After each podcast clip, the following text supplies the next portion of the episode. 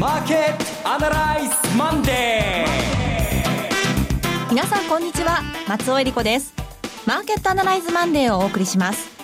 パーソナリティは金融ストラテジストの岡崎良介さん。はい岡崎です。よろしくお願いします。そして株式アナリストの鈴木一之さんです。鈴木一之です。おはようございます。今日もよろしくお願いします。この番組はテレビ放送局の BS1212 で毎週土曜昼の1時から放送中のマーケットアナライズプラスのラジオ版です。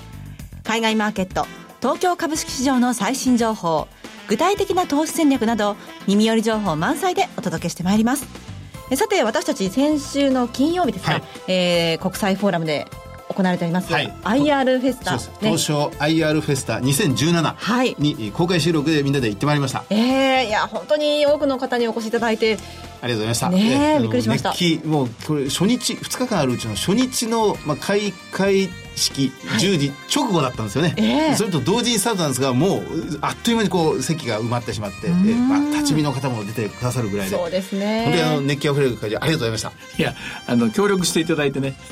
あの静かにしてもらうとこは静かにしてもらって、はい、えー、拍手してもらうところに拍手してもらって 本当に皆さんありがとうございました。なんかこう参加型の感じがすごくね嬉しかったですね、うん、なんかもうあれだったら毎週どっかの市民会館でやってもいいかなって気がしますけど。本当ですね巡業ですか、はい、でその中でも、まあ、やっぱり皆さん興味があったのはアメリカのことでしたかね。アメリカのもそうなんですけども、えっと、今日の一番大事なテーマなんですけども、はい、えー、円安の予定がはしご外されつつあるんですよ。ええ。あのいろんな意味で、はい、でまあ、それが、まあ、日米首脳会談のせいだったっていうというのから始まったんですけども、はい、えアメリカ本当に利上げできんのみたいな話になって利上げするのみたいな3回って言ったけどまた2回になるわけみたいな感じで揺れ動くマーケット。今日もそういう展開で始まりましたから今週これが一番大きな問題になりそうですね。この前場の下げは何でしょうね？これは円高の、えー、リスクが急激に今広がっていてですね、はい、で久しぶりにまた111円台まで、はい、えー、直近のですね安値を切り下げてきたんですねドルがね。でこの間まではねあのトランプさんがですねえー、日本は為替操作国だ円高にしろみたいな感じで、えー、そういうご利用しで円高なのかとかあるいは日米首脳会談で120円は円安水準だからとか言ってですねそれをやめて防ごうかとか、まあ、そういう話の力での政治の力で円高かと思いきや今週ちょっと違うんですね。一回ではここで切って、はい、本論にここから入っていくというところにしましょうか。はいこの番組は株三六五の豊か商事の提供でお送りします今週のストラテジーこのコーナーでは今週の展望についてお話しいただきます。えっとね、戦略は最後に述べますけども、はい、現状やっぱり皆さんなんかどうなってんだと思われてるので、整理しなきゃいけないと思うんですけどね、為替がドル安方向に動いている。はい、で、最初はですね、えー、政治的な動きだと思っていた。えところが、先週、例の FOMC のですね、議事録が発表されて、で、それを読む限り3月の利上げはやっぱりなさそうだということになった。さらに、えー、もうもう一つ大事なことは、足元のインフレリスクは全然高くないという表現があった。はい、えー、年初に聞いていた今年は3回利上げするかもしれないって言ったけども、3回はないな、これ2回しかないんじゃないの？ってなった。うん、で、プラス、今年2017年最大のテーマであるところの、えー、バランスシートの縮小、これは次回、つまり3月の14、15で初めて話し合うということで、なんだ、それ結構無責任じゃないですかみたいな、えー、やる気ないんです、ああるんですかね？金、金融正常化への道、利上げへの道、今年みんなが期待したシナリオ、これ遠のいたのかなっていう感じですね。はい。で、これがあって、長期金利がスルスルスルっと下がってしまって2.32%。え特にアメリカの超長期の金利、30年の金利なんかですね、えー、側近では一番安いところまで、低いところまで下がっちゃったんですよ。これにですね、もう一つ追い打ちをかけるのが、ここはまだ期待の段階なんですが、あさってに迫っ明日に迫った、東京時間はあさってですね、えー、例のトランプ大統領の、えー、所信表明、所信表明演説っていうのかな、施政演説ってやつですね。はい、えここでまあ、減税策とか財政策についてどこまで踏み込まれるのか、ということを人々は期待していて、だからこそ利上げ、金利は上がっていたんですが、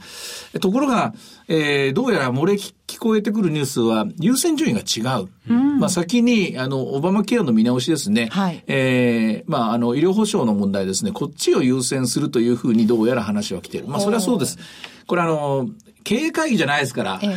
あの上、上院会の議員さんですから、まず一番大事なことは A、A が終わったら次は B、B が終わったら次は C っていう動くのがこれ議会ですよね。はいこれも社社長さんと5の、あの、1号だったらですね、号令だったら A、B、C、D 全部やれと。3カ年計画すぐ立てろと。これがまあ社長の、まあ、挨拶なんでしょうけども。はいこれ議会はそうはならないですよね。ね法案審議に順番がありますからね。順番、順番がありますから。はい、そうしていくとですね、どうやらこの減税とか財政政策は随分先になるなと。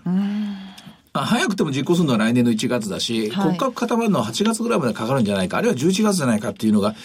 だんだんだんだん現実感増してきたんですよね。はい、こうなってくると、利上げシナリオも3回が2回にとか、あるいは長期金利上昇シナリオも2.8が2.3ぐらいまで50ベースも動いてしまってるみたいなですね、こういうストーリーに変わりつつある。となるとドル円も120円、今年は120円に行くぞと、行くぞと思ってたらですね、はい、まあ、あの、麻生さんの発言でまずそれがなくなって、はい、それからトランプさんの意地悪で110円方向に行ってしまって、そして今度は頼みのつむなの FRB が利上げをですね、どうも、あまり積極的でなさそうだということになって、いよいよ110円テストという週になりそうだと。こういう感じなんですね。これを受ける形で今日は日経平均株価久々にですね、1万9000割れてないですか？大丈夫ですかねまだ。一時割れる場面もありましたね。あ瞬間的にね、えー、ただまあこれ割れてもですね、とりあえずこのゾーンであれば、はい、それこそ振り出しに戻るような展開、またまた105円とかですね、100円とか振り出しに戻るような展開でなければ、これはこの辺りで落ち着いてくるんじゃないかなと思います。でそういう意味では戦略としては、今週に関して言うと日本株は、どうでしょう、えー、我慢しながらのおしめ買いなんでしょうね。その我慢っていうのはどれぐらいかというと、大体日本株っていうのは、平均すると、上げても下げても大体300円ぐらいの値幅ですから、はい、先週末が19,250円ぐらいですからね。ですから、今2万円平均にしてるんですけどね、1.5%という意味ですけども、そうすると、そこからまあ300円下がると18950、この辺なんですかね。この辺のところで、買っては戻りを売る、買っては戻りを売るみたいなですね、そういうえー、きめの細かいというか、狭い範囲かもしれませんが、トレーディングアイディア、これは基本になると思いますね。ただ、もう一つ言うと、アメリカに関して言うと、はい、え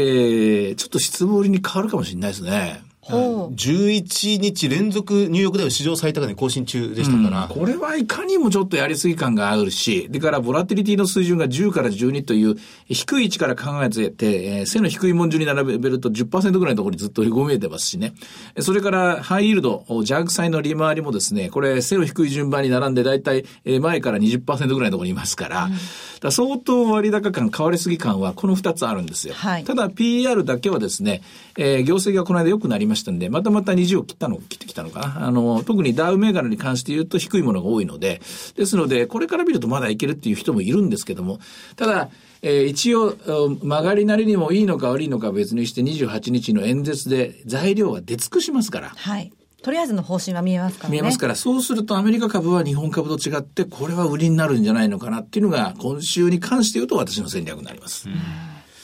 あの、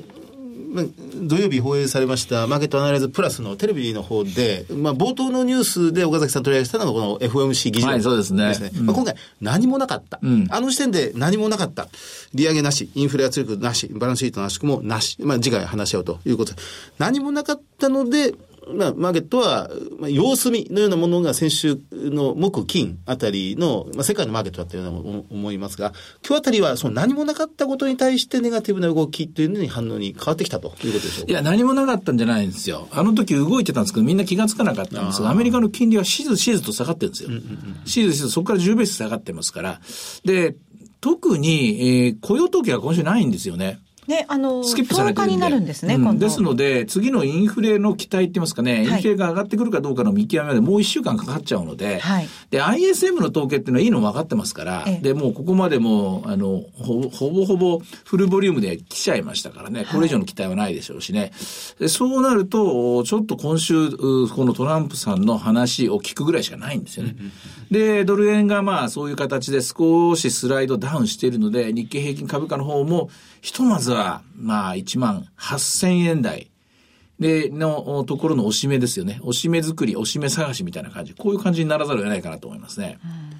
トランプさんもあの税制改革については面白い表現を使いながらね、あの散々今まで言ってきてますので、何かしら出てくるんじゃないかなっていうふうには思うんですけれども。だからあの言葉をフェノメナルって言葉ですね。あの言葉を超越するって言いますか、超える言葉は就職後何があるのかなっていうやつですね。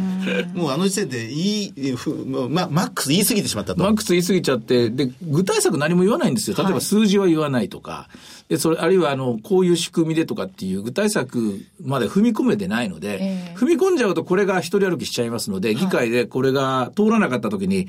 まあ、恥かいちゃいますからね。まあ、そのあたりのところも含めて、今回の演説っていうのは、えー、そういう現実性というところが焦点になると思いますね。あの、あと二つ。はい。あの、私の方からは、まあ、パッと今のお話を聞いて、あの、お聞きしたいのがあるんですけど、まず一つ、あの、為替シナリオ。前の前の週に、あの、FPG 証券の深谷隆さんにお越しいただいて、メインシナリオとして110円から120円ぐらい。うん、まあ、これが当面、まあ、レンジとしてはいいだろうと。で、今、その110円に近づきつつあるという状況ですから、うんはい、まだ為替に関しては許容範囲の中に十分あるのかなというふうにも思うんですが。大いに許容範囲だと思います。それとともにですね、もう一つ、今週は、えー、28日の演説の後、翌日なんですが、はい、アメリカであの、ベージュブックという地区連銀レポートが出るんですよ。で、実は、あの、FOMC はなんか腰砕けだったんですけども、このベージュブックは、えー、地区連銀、えー、地方のですね、えー、経済が本当にどうなってるか、事細かつぶさに説明される。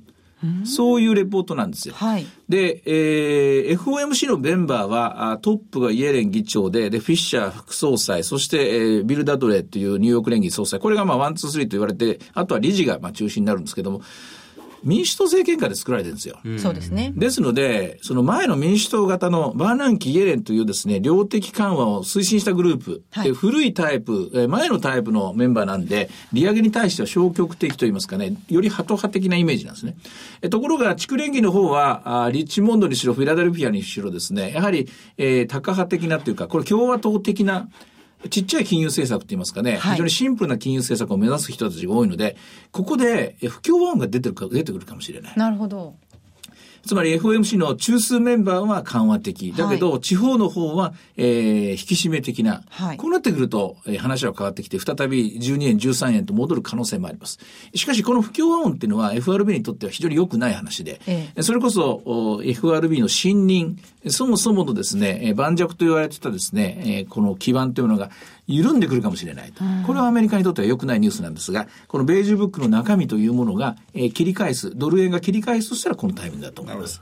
すみません、間違えてました。あの、深谷隆さんは政治家の大先生の名前、深谷浩二さん、えー、はい、えー、FP 駐車券社員、深谷浩二さんがおあのおっしゃってました。それからもう一つなんですが、あの、アメリカ株が11連続、史上最高値を更新する最中に、日本株はほとんど上がらなかった。全世界が上がってるので日本株上がらなかった。そういう日本株が、アメリカ株がこれから危ないっていう時に、やっぱり同じように下がってしまうんでしょうか？下がる時は一緒に下がりますね。うん、今回に、あの、日米の株価のこのギクシャクといいますか、えっ、ー、と、逆方向動きの原因は、為替が円高になってること、円高になってるのはアメリカの金利が下がってること、アメリカの金利が下がってることはアメリカ株にプラス、はい、同時にアメリカの輸出競争力にもプラス、これがあると思います。それ以上に、うんえー、これ結構問題発言かもしれませんけど、ダウって、松尾さん、30銘柄あるんですよ。そうですね。30銘柄があって、で、今回の政権の中枢、ゴールドマン・サックスっていうのはダウ銘柄なんですよ。はい、でそれから、JP モルガンっていうドットフランク法でですね、えー、恩恵を受ける、えー、投資銀行ですね、マネーセンターバンク、これも、えー、ダウメーカーなんです。はい、この二つってそれぞれ、えー、何パーセント上がったと思います？トランプさん大統領になってから。どうでしょう決まってから。かなりいい影響はあったんじゃないかと思うんですけど。20%ぐらいその当時20%、30%ですよ。はあ、でめちゃくちゃ引っ張ってるんですよ。はい。で、この二つだけじゃないんですよ。大統領の戦略フォーラムに入ってるのが、えー、例えば GE、例えばディズニー、例えばウォルマート、例えば IBM、えー、それから、と、忘れちゃったな。いずれにしても、ダウ銘柄30のうちの6社、ゴールドマンサックスで6社、5分の1ぐらいが、要するにトランプ政権のインサイダーなんですよ。で、大統領フォーラムフォーラムの中で今度こういうことするからなんだと耳打ちされたらですね、それはお得情報をもらえる立場でいるわけなんですよね。はい、だからアメリカっていうのはそういう意味じゃ本当に今株式市場にとって、えー、うあのウハウハ状況で入ってますから。ですからついつい期待先行で動いてもしょうがないなという点があるあります。ただ、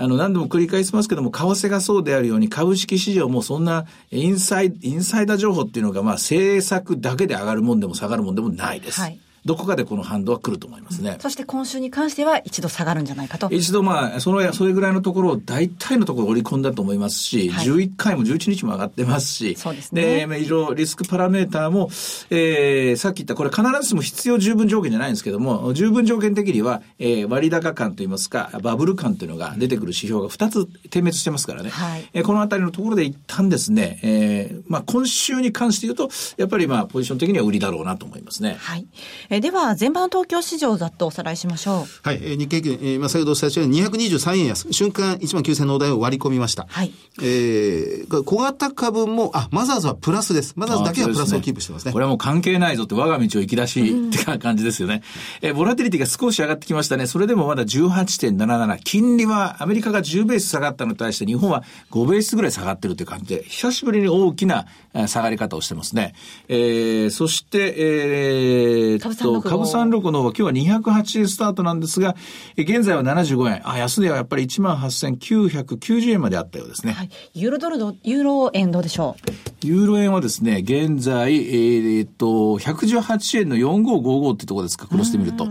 えー、ドルユーロで言うとですね、極めて平穏な動きですね。はい、えー、フランス大統領選挙、あるいはオランダの選挙というもの、これは織り込め、織り込もうと思ってもなかなか織り込めない複雑なテーマのようですね。はい。えー、さて、いろいろ展望していただきました。今週末には土曜昼の1時から BS1212 で放送しているマーケットアナライズプラスもぜひご覧ください。また、Facebook でも随時分析レポートします。以上、今週のストラテジーでした。マーケットアナライズマンデーそれではここで、株365の豊か商事からのセミナー情報をお伝えします。岡崎さんご登壇のセミナーです。福岡でニューヨークダウ上場記念特別セミナー in 福岡が開催されます。3月18日土曜日、12時半会場、午後1時開演です。第1部は、遠蔵さんが投資法を徹底解説するセミナー、混迷相場をどう乗り切るか。そして、遠蔵さんと大橋弘子さんによるニューヨークダウもついに上場、今注目のクリック株365の魅力とはといった特別セッションが開催されます。そして第2部では、岡崎さんによるセミナー、新時代の投資戦略があります。このセミナーどうでしょうか？あの、もう新時代っていうのは、これ、日本の株っていうのを単純に考える時代じゃなくて、やっぱりアメリカと絡めながら、はいえー、単にアメリカっていうのは、かあの背景にある景色として、環境にある時代だったのから、自分の中で取り込んでいく、アメリカ株を売る、買うっていうのがですね、すぐ身近に手を伸ばせば届くところまで来ましたので、このアメリカ株、ダウの、えー、戦略ですね、これも交えた、えー、そういう新時代のですね、投資戦略をお話したいと思っています。はい。会場は JR 博多駅駅前にありますホテルサンライン福岡博多駅前2階 TKP ガーデンシティ博多アネックスジュピターです。ご応募は豊か商事福岡支店フリーコール0120-998-624 0120-998-624受付時間は土日祝日を除く9時から午後8時です。え、株式と為替の両方のお話が聞けるセミナーです。福岡だけでなく九州にお住まいの皆さん、ふるってご応募ください。3月18日土曜日です。え続きまして、毎週土曜日午後1時から放映中の BS1212 マーケットアナライズプラスからのセミナー情報です。東京での開催です。題して、リアルマーケットアナライズ 2017in Japan。2016年度を締めくくる番組最大のセミナーです。え今回はどんなお話になりそうでしょうか？今回は本当どんな話になるんでしょうね。というのは、11日でしょ、はい、で FOMC が14、15でしょで、雇用統計の直後なんですよ。えー、で、もう、えっとね、もう、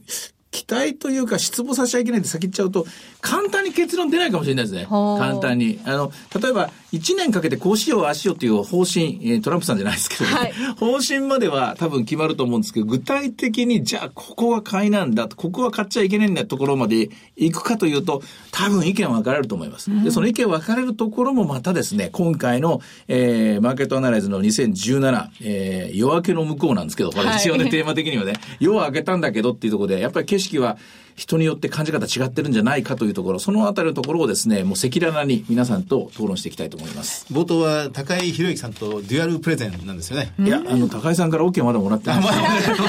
そうでしたか。不正実をどんどん作って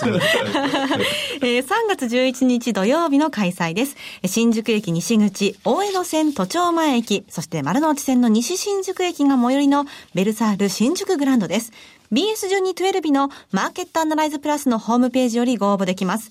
こちらの応募方法は BS1212 マーケットアナライズを検索していただきまして、番組ホームページからリアルマーケットアナライズの応募フォームにご記入いただくか、お電話でご応募ください。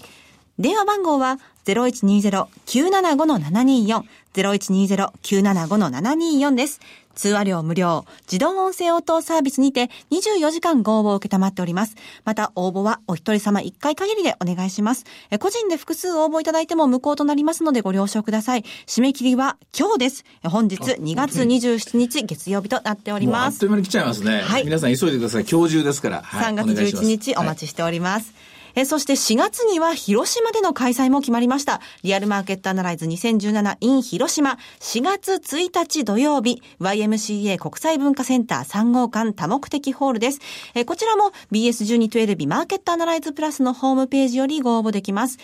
番組ホームページからリアルマーケットアナライズの応募フォームにご記入いただくか、お電話でご応募ください。0120-975-799、0120-975-799です。通話料無料、自動音声応答サービスにて24時間ご応募を受けたまわります。3月20日月曜日の締め切りです。広島の皆さん、そして山陽、山陰地方の皆さん、ふるってご応募ください。4月1日の広島っていうのは桜でもう咲いてますかね咲いてそうですね。はい、えー、広島の方教えてください。その辺の情報も 早めに行って、えー、眺めてから会場に入りたいと思います。いいですね。えそして最後はテレビ番組のお知らせです。いつでも無料の放送局 BS1212 では明日の夜9時から証券こと萩原健一主演のドラマ傷だらけの天使を放送します。探偵事務所を舞台に二人の若者の怒りと挫折を描く物語。相棒として若き日の水谷豊も出演。監督では深作金次、工藤栄一らが参加し、メインライターは当時新進気鋭の市川新一が担当。70年代世間を騒がせたあのドラマが BS1212 で蘇ります。ぜひともお見逃しなく。チャンネルの見方がわからない方は、視聴者相談センターへお電話ください。オペレーターが視聴方法をわかりやすくお教えします。フリーダイヤル0120-222-318、0120-222-318、BS1212 視聴者相談センターまで。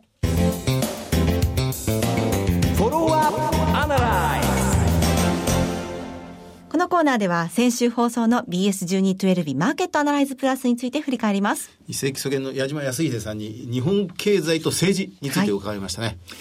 い、なんかでもあの、いいのか悪いのか別にして、なんかまとまっちゃってるんですよね。なんか悪いことは起きそうにないような感じなんですけども、起きるとしたら悪いことなのかもしれないな、でもかえって増税見送りですよね。そちらの方がまだ少し先なんですけども、時間っていうのは恐ろしいもんで、あっという間に過ぎちゃいますからね。はい。選挙がないのが不思議なくらいっていうふうにおっしゃってましたけれどもね。そうそう。それと意外とジョーカーなのが東京都知、えー、東京都都議選。都議選。はい、はいこれ、まあ大体、ある時気がつくとなんかパラパラっと動いてる時ありますからね、そのきっかけになるのかもしれないなというところ、これもちょっと改めて、えー、そのカレンダーをもう一回見てるところです。はい。えー、今週のゲストは、大和証券の木内さん。木内英二さんに、はい、じっくりまた、そばの動きを伺いたいですね。そうですね。皆さん飛び入りで来てたんですけどそう。ミニセミナーに参加していただきました。まだまとまってなかったですね。はい。えさて、マーケットアナライズマンデー、そろそろお別れの時間です。ここまでのお話は岡崎亮介と追加和之と。そして松尾恵里子でお送りしました。それでは今日はこの辺で失礼いたします。さよなら。この番組は株三六五の豊か商事の提供でお送りしました。